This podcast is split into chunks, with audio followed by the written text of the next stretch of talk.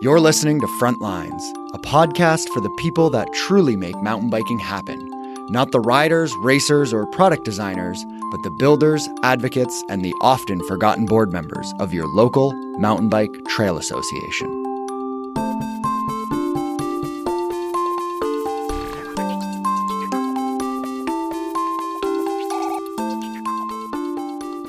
One of the biggest challenges that any trail association will face is disagreement from the community. Whether it's a trail design or decision to cut or even add certain programs, there's a good chance that someone within the community isn't going to be happy about it. And there's a possibility that some will just simply be outright angry. There can often be a perception from outside the mountain bike community, either from other trail users like hikers or equestrians, or even from the land managers themselves, that we as a trail organization speak for and represent all mountain bikers. Now, I'm confident to say that all of us advocates know this isn't true.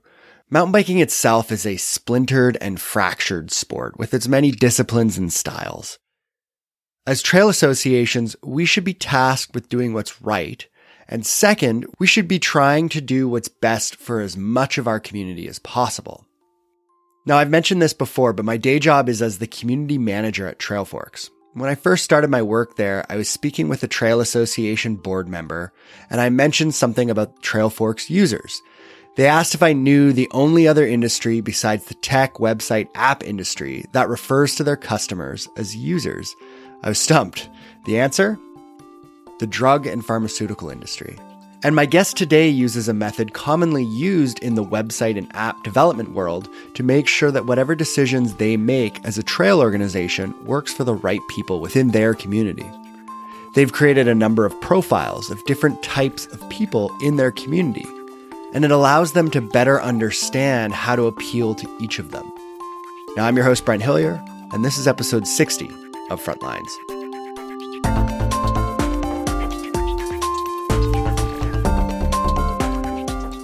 My guest is Brennan Morrow. He's a board member and Madras chapter rep for the Central Oregon Trail Alliance in Bend, Oregon, also known as COTA. Hi, Brennan. Welcome to the show. Hello. How are you doing? Good. To start things off, I just want to read over COTA's uh, mission, and and that is uh, the primary focus shall be to design, construct, and maintain sustainable, human-powered multi-use trails Further, COTA strives to enhance the mountain bike riding experience through safety, education, trail stewardship, public outreach and and advocacy. And I think most listening are, are going to be familiar with uh, with you know missions and uh, and mission statements, and and hopefully uh, everybody's organization that they're affiliated with has a mission statement. Um, but what what I want to talk about today is how we kind of achieve that mission statement uh, geared towards different members of the community. And and so what we're looking at right now is a is a document that that you created, uh, and it has a number of kind of user types laid out. And so, you know, just kind of quickly going through these, you've, you've essentially given uh, types of people that might be in your community. You've given them a name, uh, and you've kind of given them um, what they need from COTA, their ideal communication thing is, and why break it down to really think about each person or each type of person in the community like that? What's the advantage to really kind of getting to that level of things? That's a great question. So, if we think about why we do what we do first and foremost, ultimately, as trail builders, we're trying to build something for others to use, probably mountain biking or hiking. Now, then we have to ask ourselves, why do they want to mountain bike or hike? And as we dive down into that, we begin to see that different people have different wants and different needs. And we actually do need something from them. Maybe we need money. Maybe we need sweat. Maybe we need tools. Maybe we need smiles or a pat on the back. Maybe we just need them to ride the trail, which is the ultimate purpose. So by breaking down these different individuals, we basically create kind of an archetype for a kind of character that is going to go out there and ride. And then every time we try to make a solution we can take the character and we can see if that solution is going to help or hurt them. These solutions can be more than just building a website or building a form. They're also used in the design of the trail itself because we can take user X knowing their profile and their human image that we've kind of given them and see would they like going through this section of the trail. We might say, no, that's too aggressive. Okay, that's not for them. But this user, this more aggressive user, would love this part of the trail. So that's for them. So those are the concepts behind making these profiles. So you've got uh, 10 of them here and and each one of them has uh, a name of some sort. There's a there's even a photo on here. Uh, there's a kind of a, brief description about uh, about who they are. Kind of age uh, is included for some of these as well. And then there's a, a bit of a, a, kind of a few bullet points underneath of that is you know what their what their interests are, how, how often they're active, uh, that type of thing. And then you you ask the question, you know, what do they need from COTA? Uh, what communication media do they use? And then what does COTA need from them? Why ask those questions and, and why have this information about each of these, these uh, character types? So effectively, we want to serve this person to the highest level we can serve them. But to be able to do that, we have to kind of know who they are. And so there's a couple simple things. We're going to kind of build some characteristics that might follow that person. Then we want to know what we need to get from them. What do we want from them? Let's just be honest. You know, right from the start, we want something. It's it's not mean, it's not selfish, but the organization wants something from each of these users. And then in turn, each of these users wants something from us. It's just that simple. So hmm. when we define those right on the table, no BS about it, yeah. then we can figure out how we deliver that. And by defining the ways the the user communicates, that uh, helps us to be able to communicate our message or their needs in the most effective way possible. So the first one that I'm looking at here is uh, is Jane, who's a 30 to 50 fit woman. Just kind of going through some of the the bullet points here. Participates two to three times a week. Uh, has a full time job, uh, maybe kids. Rides before or after work. Um, you know, you've got, uh, you know, what COTA needs from them is, is, you know, volunteer for work parties, uh, potentially train to, be, to become a, a volunteer, uh, ride new trails, understand the responsibilities of, uh, of riders. You know, how did this character type kind of get created or how is this added to the list of, of, of people that, that you have in your community? So Jane is actually um, represented by two of the members on our board. Jane is also the largest or the fastest growing mountain bike audience, in my opinion, and there's some statistics showing that.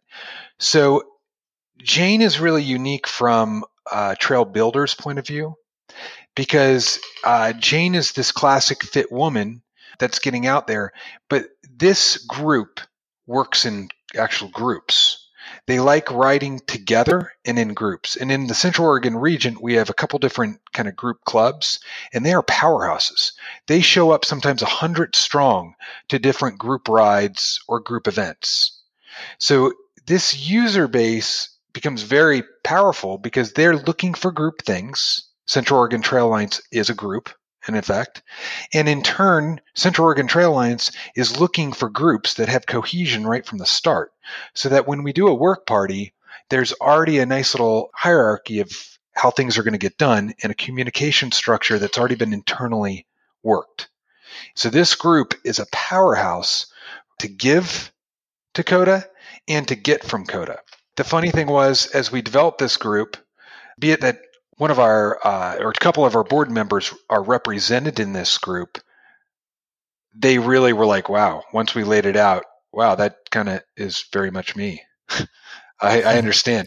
And so once you can get somebody in the group and you give them these parameters and they feel like that's them you know you actually hit the archetype for that user base. Because you're not going to make you don't want to call it mary if mary's on your board and she actually is kind of the arch, you know, the character, it's too humanistic. You want to give a name that nobody has for the most part, and then work with that.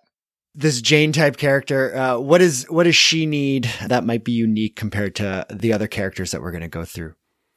So uh, she needs uh, social connection and community, and she needs knowledge of group rides that are focused for women in classes.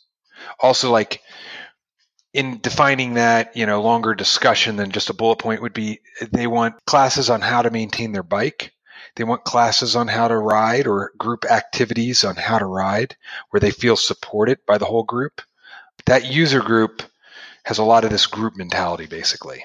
So when we we as COTA make events that we want them to be a, uh, that we want to really focus to Jane, we would be focusing on things that are going to accent the community nature or the uh, community support because that will also help that user base quite a bit because we, we're delivering the same skills how to build a trail how to maintain a trail how to scout a trail but we can deliver them in a way that is most effective for jane if we target these things and so the next one you've got here is uh, is Joe Dirt. He's a 30 to 45 year old old school mountain biker.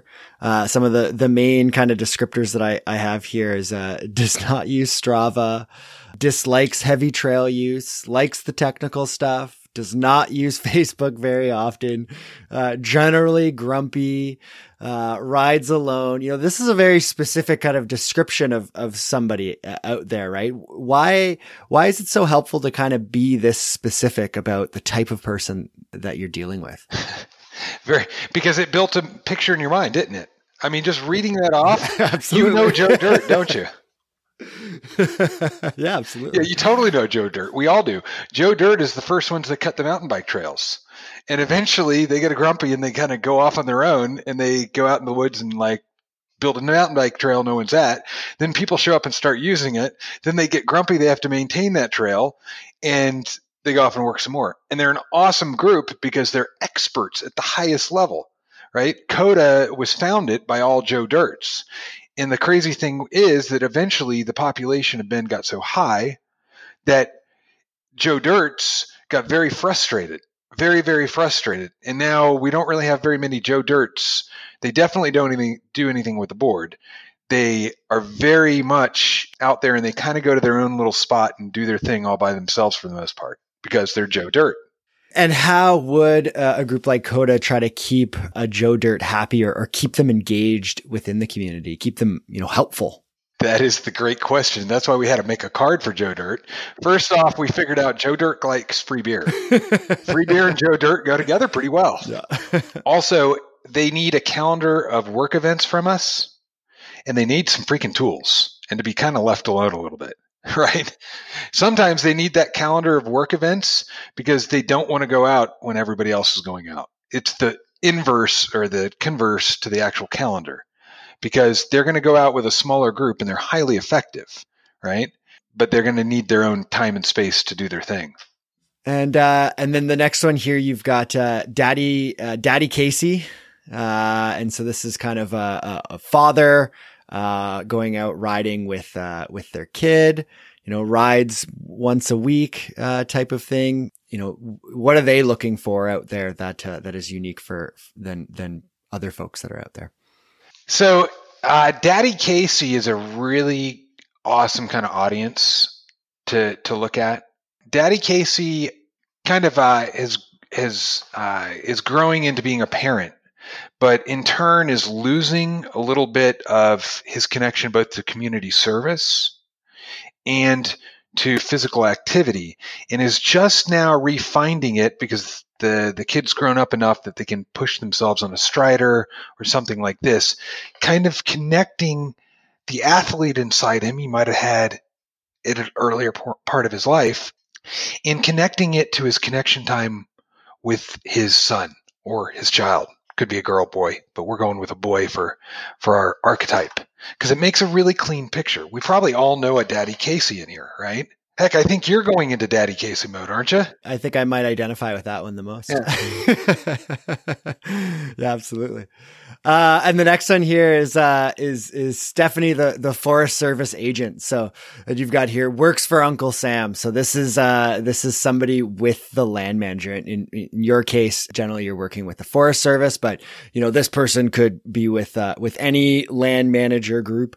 I think it's kind of interesting. I mean, obviously every trail association works with a land manager and works with many employees of of that land manager, but uh, why add them to this list. Like for me, when I kind of think about this list, I think more of, of trail users and not necessarily of, of the land managers in, in that respect. I kind of think of more of the membership of the local trail association. Uh, why include somebody like this with the, with the actual, uh, land manager itself? Yes. Yeah, Stephanie, Stephanie as a land manager, um, is actually a critical audience. And we didn't actually put her in here until we got fully done with this list. And of course, our list here is bigger than I, I might make for most other projects, but as trail builders for a large area, we have a bigger audience, more dispersed than anybody, any other service we might do. In the case of Stephanie, she's really actually important because we if we were to get up on a box in front of the courthouse and we're going to speak to everybody around, right, that wants to hear the glorious words about trail building or something on this. Stephanie is going to be the person in the back that was paid to go there because she has to. And she has to take notes and then go back and write them back down, put them into a log paper. And then at some point, we're going to have to work with Stephanie to do something in the future. So she's always in the audience and we all think we're not talking to her, but we are. So in the case of our our trail work, why don't we just talk to her or at least know that we're talking to her and know what she wants from us and what we want from her? Because when we dive down into that, these land managers are key pieces to the puzzle. And the next one here is, uh, I really like this. So this is, uh, Gary Get Her Done. Uh, and definitely I know, uh, of a Gary in, uh, in, in where I first started kind of mountain biking here on the, the, the West Coast in, in British Columbia. There was definitely a trail builder and his name was Gary indeed. This individual is, you know, 45, between the ages of 45 and, and 70, uh, loves working on trails, easygoing, likes to be an expert on the things that he does, uh, you know, retired, uh, spends many days in the woods, hiking, biking, and, and simply just enjoying, uh, the forest and, and generally enjoys being of service uh, to others. And I think, I think in a lot of ways, uh, I would, I would argue to say that most communities have someone like this or potentially a few people like this. And in some respects, I think a lot of the initial work of a, of a community's trail network was reliant on, on this individual. Yes, you are 100% right. I'm pretty sure, I think we talked about this at one point. And yeah. basically, Gary is not only the the key component in most of our trail organizations. His name is probably Gary. In every trail organization, yeah. it seems there is a Gary who is a key player like this. yeah, we we did talk about this. I, I remember us having a conversation. This might have been a, a year ago or, or, or even longer, but when I first started working with with Trailforks uh, about five years ago, I started to kind of see a bit of a trend of of Gary's responding to emails to the point where I I started trail associations that I couldn't get a response from that I wasn't hearing from. I started just cold calling some of them, just finding a random number that was related to uh, the trail association, or I'd, I would call a bike shop in the town and just ask for Gary. And uh, it didn't work every time, but I would say probably one in five times I would find a Gary and Gary would help me out and kind of get things sorted. It was really amazing. I was like, wow, it's actually, this is actually working. There's a Gary out there. And, and, uh, you know, I, I, remember one time I called and I asked for Gary and, and, uh, and, and they said, I think this was in, uh, uh, uh I can't remember now. This is somewhere on the East Coast. And I said, uh, do you mean Jerry? maybe and i and i just rolled with it. i said yeah no jerry that's it sure enough jerry was really helpful so jerry was the gary of that town This is great. So how do you keep how do you keep a Gary? I mean, this Gary sounds like somebody that's that's you know going to be pretty happy and is probably going to want to stick around. But how do you make sure that you don't lose a Gary?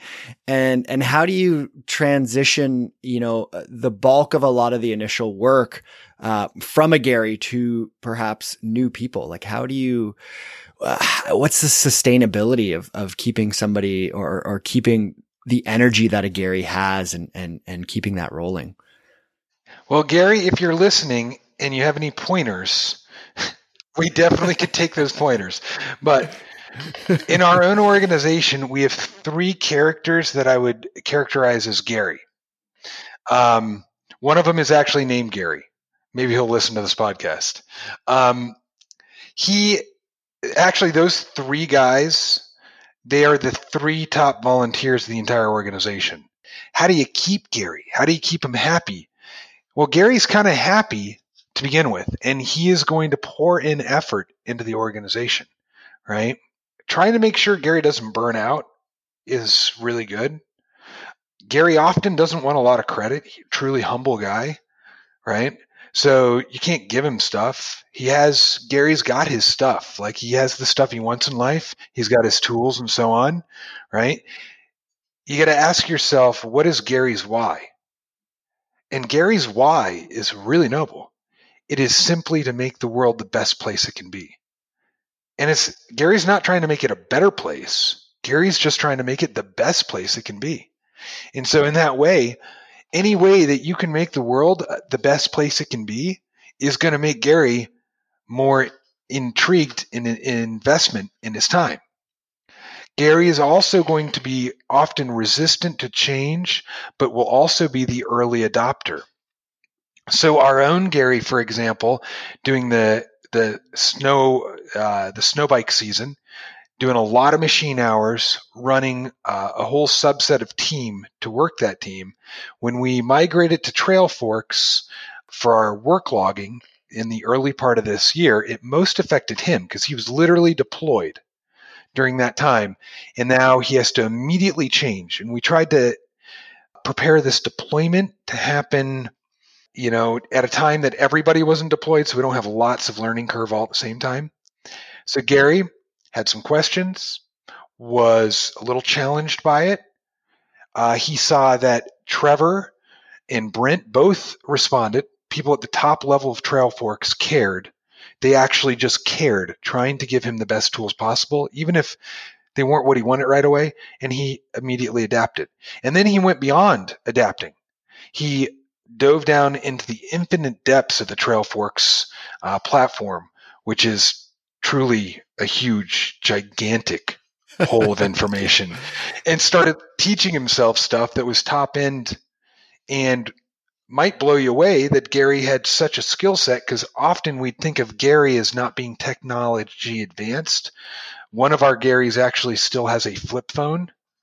It was pretty amazing that we actually had that kind of adoption. So Gary is a getter done. It doesn't matter if it's technology, if it's a trail, if it's people. He is committed to progress, and that is such a beautiful thing. I really love Gary's out there.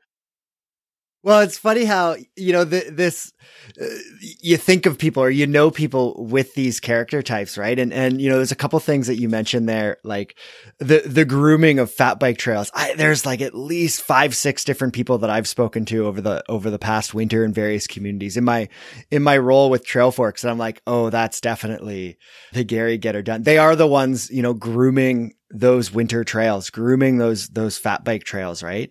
Uh, that's a that's a huge undertaking for somebody to do, right? And and then even you know when you mentioned the flip phone thing, I think I think our our Gary Getter done, which which would be uh, Digger uh, here on the North Shore. I I'm pretty sure he's on a smartphone now, but uh, but yeah, he was on the flip phone for a very long time, right? Like it's it's kind of you know generally, I think in life, we, we try not to generalize and put people in boxes. But at the same time, you know, when you're trying to develop something and you're trying to make sure that you're catering to lots of different people, I think it's helpful to kind of think about this stuff and, and kind of think about these various targets. But at the same time, to put an individual spin on them. So it, it's really neat to kind of see how much these people are, are just kind of jumping out at me as like, oh, I know this person, right? It's, it's, this is really cool. Yeah, that is awesome. I'm glad you're getting the fact that this makes a feeling for you. That is the most important part of this whole profile system is that it spawns a feeling of, of knowing that person. Because once that feeling is encompassed, anytime you take an action and you want to see if Gary Gitterdun, for example, is going to be affected in a positive or negative way, because you can kind of feel the Gary Gitterdun, you can visually see him say, ride the piece of trail that you're building, or use the mobile app you're building, or use the website you're building, or read the pamphlet. And you can picture Gary doing it and say, oh, he'd freak out about this part. He hates that. That's the, the, key to the whole profile system. Yeah, yeah. So, uh, moving on to the next one here, we've got Fast Freddy, uh, 25 to 50. So this is, you know, described as a Strava athlete, rides three to five times a week, you know, has the, the, the family, the two and a half kids family, white picket fence kind of thing this definitely jumps out at me. This is certainly uh, somebody uh, that I know, or definitely a huge portion of the membership that's out there. You know, this person's obviously wanting races and events and and that type of thing. Yeah, so Fast Freddy is actually a really big trail user group. I'm not sure what percentage Fast Freddy's would be, but I personally kind of fall in the Fast Freddy profile. And I know a lot of other users that do. So they're kind of competitive in nature, but deep inside, they want to compete with themselves most of all to make themselves the best person they can be. And they can be easily like sucked into the kind of competing against someone else sort of mentality. So Fast Freddy's are a really good audience to try to to work to for a lot of reasons so some of the things they're trying to get from our organization is trail conditions because they want to go ride the trails in prime conditions and they want to give 100% when things are at their 100% they want to hit that perfect moment so they're at the perfect zen for themselves. They want to know about trail closures so they know where to go. Maps and directions for trails that would match their skills and of course Trailforks is the go-to on this one so they're going to be touching that a lot. Fast Freddy is never opposed to free beer. Fast Freddy likes beer. Um, they're going to communicate with Strava, Facebook, from the website, and sometimes YouTube. And what we wanted from them was probably very unique because the obvious thing is Fast Freddy's are going to go out there and hit the trails, man, and they're going to pound the trails with love and devotion. They're the guys that are going to put in 75 miles in a day sometimes just because they can. So with that, it becomes really easy that, well, why don't we get them to ride new trails? Because that will help roll them in. So if we talk to this audience, that'd be a nice thing to get from them. The next thing that we wanted is don't mess it up because a lot of times the fast freddies will try to push the line when the trails are not are muddy or would damage the trails. So what we want from them is not messing stuff up. And they probably want that too but you, you never know. They get kind of excited. They get antsy. We wanted them to understand the responsibilities of the rider. So there was a kind of a coin phrase Strava hole at one point. And so Fast Freddy could easily get sucked into becoming a Strava hole if he didn't understand the responsibilities of the rider. And I think there's some similarities to the next one here, which is Downhill Donnie. So a little bit younger, potentially not uh, not a family person, although could be. Um, but this is somebody that that you know, if the shuttle's there, they're they're gonna want to take it. Uh, you know that that adrenaline junkie. But you have here like similar, you know, avoid as far as what COTA needs from them. You know, avoid riding or damaging trails and and understanding the responsibility of riders. Very similar to that Fast Freddy. Yes, downhill Donnie. We have one uh, downhill Donnie on our board, uh, which is actually really good. We needed to bring one on board because downhill Donnies often don't participate in trail organizations, mm. but they actually do a lot of trail work. They're not always active, but they make great ramps, berms, etc. Uh, but they're hard to get involved. So figuring out how to kind of talk to Downhill Donnie because Get Her Done Gary and Downhill Donnie have a conflict of personality. Once we start taking these personalities we build, we can start to see that there's kind of inherent challenges with certain personalities. So basically, if I'm going to have a, a, a work party for Downhill Donnie, I'm probably not going to really gear to getting uh, get her done Gary out there. I'm going to go for some of the other user types in my recruitment. Mm. And ultimately, downhill Donnie can destroy trails if he's not educated. I mean, how many ruts have been groomed this year alone because of downhill Donnie? And he can also get riders a bad name. We often, with the other user groups, horses and otherwise, we we as mountain bikers can be most hurt by the downhill Donnie mentality because they go freaking fast and they're awesome. But if it's not the right trail or the right time, it can be a real issue. Which is why it's so important to to kind of get to them, right? To be able to communicate to them and, and have them working for us rather than against us. Yes, that's that is so true. And so reaching out to Downhill Donnie, what we did figure out was that YouTube was the potentially the best um, way to reach out to Downhill Donnie and direct kind of human interaction with our other group. But honestly, now that we have a Downhill Donnie on the board, watching his mentality in, board organizations has been great because Downhill Donnie would probably change his profile a little if I was to be writing it right now. Interesting. Uh, and the last one here you've got is is Corporate Joe. And so, uh, who is who is this character type? So, Corporate Joe is really interesting. So he's uh, a little bit like Fast Freddy, but maybe just a little bit older. So, Corporate Joe, we built this profile because what we realized is that we have a lot of businesses that want to give money to us. They really do. And we're pretty uh, flush uh, organization where money isn't hugely needed by us because we can only if we don't have things to use it on, it just it's not hugely valuable to us. But we want to make sure that corporate Joe also feels a part of this. And so he's running a business and he's looking for respect from the community. He's athletically minded, works out, uh, has a routine, uh, working to be the best he can be. He wants to build a better community. He wants to see his people and the surrounding area achieve the most they can. And he's also looking for services in the tourist community. So, you know, there's a kind of a whole niche with our community, uh, with our tourism towards mountain biking, and corporate Joe really kind of lies in that realm in in our audience base. Now there's there's two things that kind of jump out at me with this. And and the first is that if I could have a board of directors that was made up of these eight people, I feel like that would be a really strong board of directors. I agree. I Actually, we just had our board meeting uh, last night.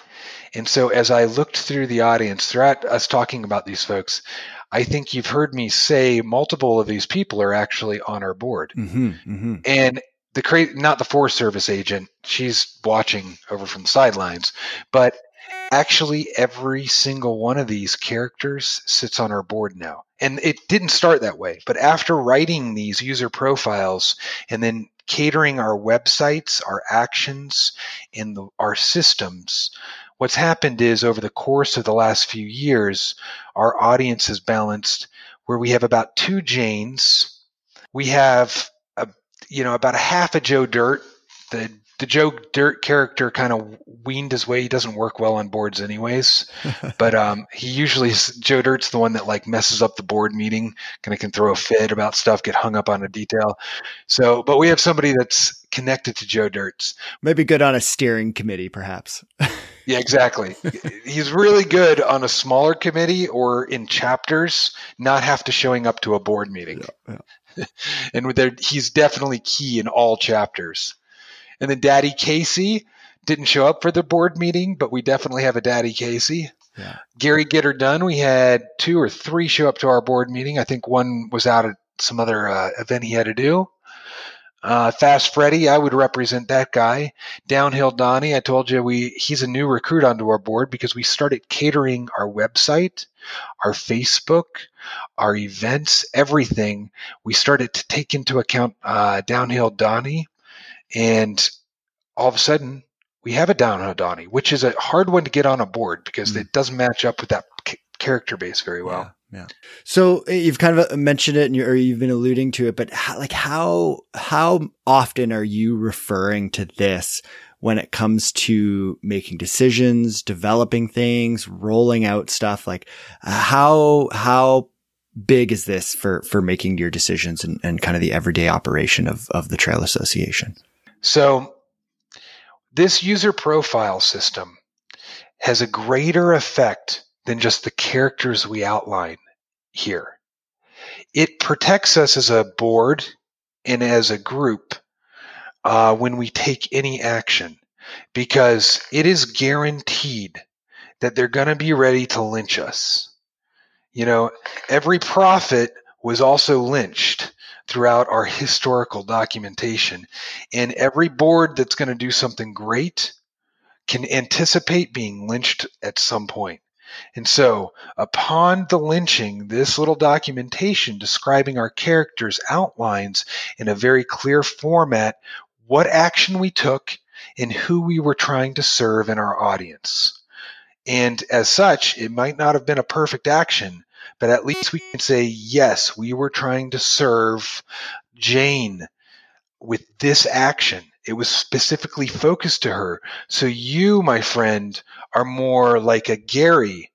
And we actually weren't trying to serve you in this action. I'm sorry, it wasn't for you, Gary. It was for Jane, and that's why you don't like it.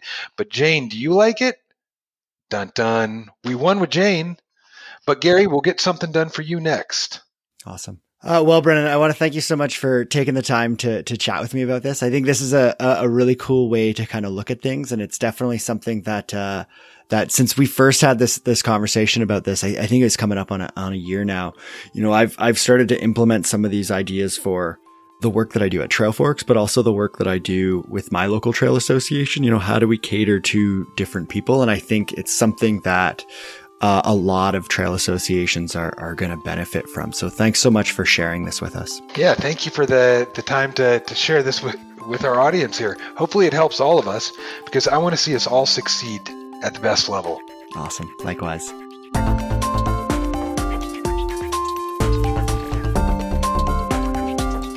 I also want to thank Rocky Blondin of the Fraser Valley Mountain Bikers Association. On a long car ride to the Mountain Bike Tourism Symposium in 2017, he actually introduced me to this concept of user types, something Rocky uses at his day job. Next episode, we'll be joined by a panel of guests from the Southern Off Road Bicycle Association, more commonly known as SORBA, and we'll be releasing that episode a day early on Thursday, April 18th, just before the Easter long weekend. Like always, you can find the show on Facebook, Instagram, and Twitter at FrontlinesMTB. You can send me an email or audio file to info at frontlinesmtb.com. You can stream the show on Mountain Bike Radio, Apple Podcast, Google Podcast, Stitcher, and SoundCloud. And if you haven't done so already, leave a review on wherever you get the show. It helps others find the podcast. Huge thanks to Mark and Ernest for supporting the podcast with donations. If you'd like to support the show via PayPal, you can find a link in the show notes, along with a link to the Frontlines MTB Book Club, where a portion of any purchases made on Amazon after following those links will be sent to the podcast. I'm happy to report that we're just in the black right now with the podcast. Thank you, everybody who's made donations, but please don't stop because there's always more expenses to come. Music, as always, is by Lee Rosevere, production notes by Jennifer Pride. Artwork is created by Brandon Gallagher Watson and BGW Creative. And big thanks to Ben Welnak and the team at Mountain Bike Radio for their continued support. And finally, I'm Brent Hillier. This is Frontlines. Thanks for listening, and happy trails.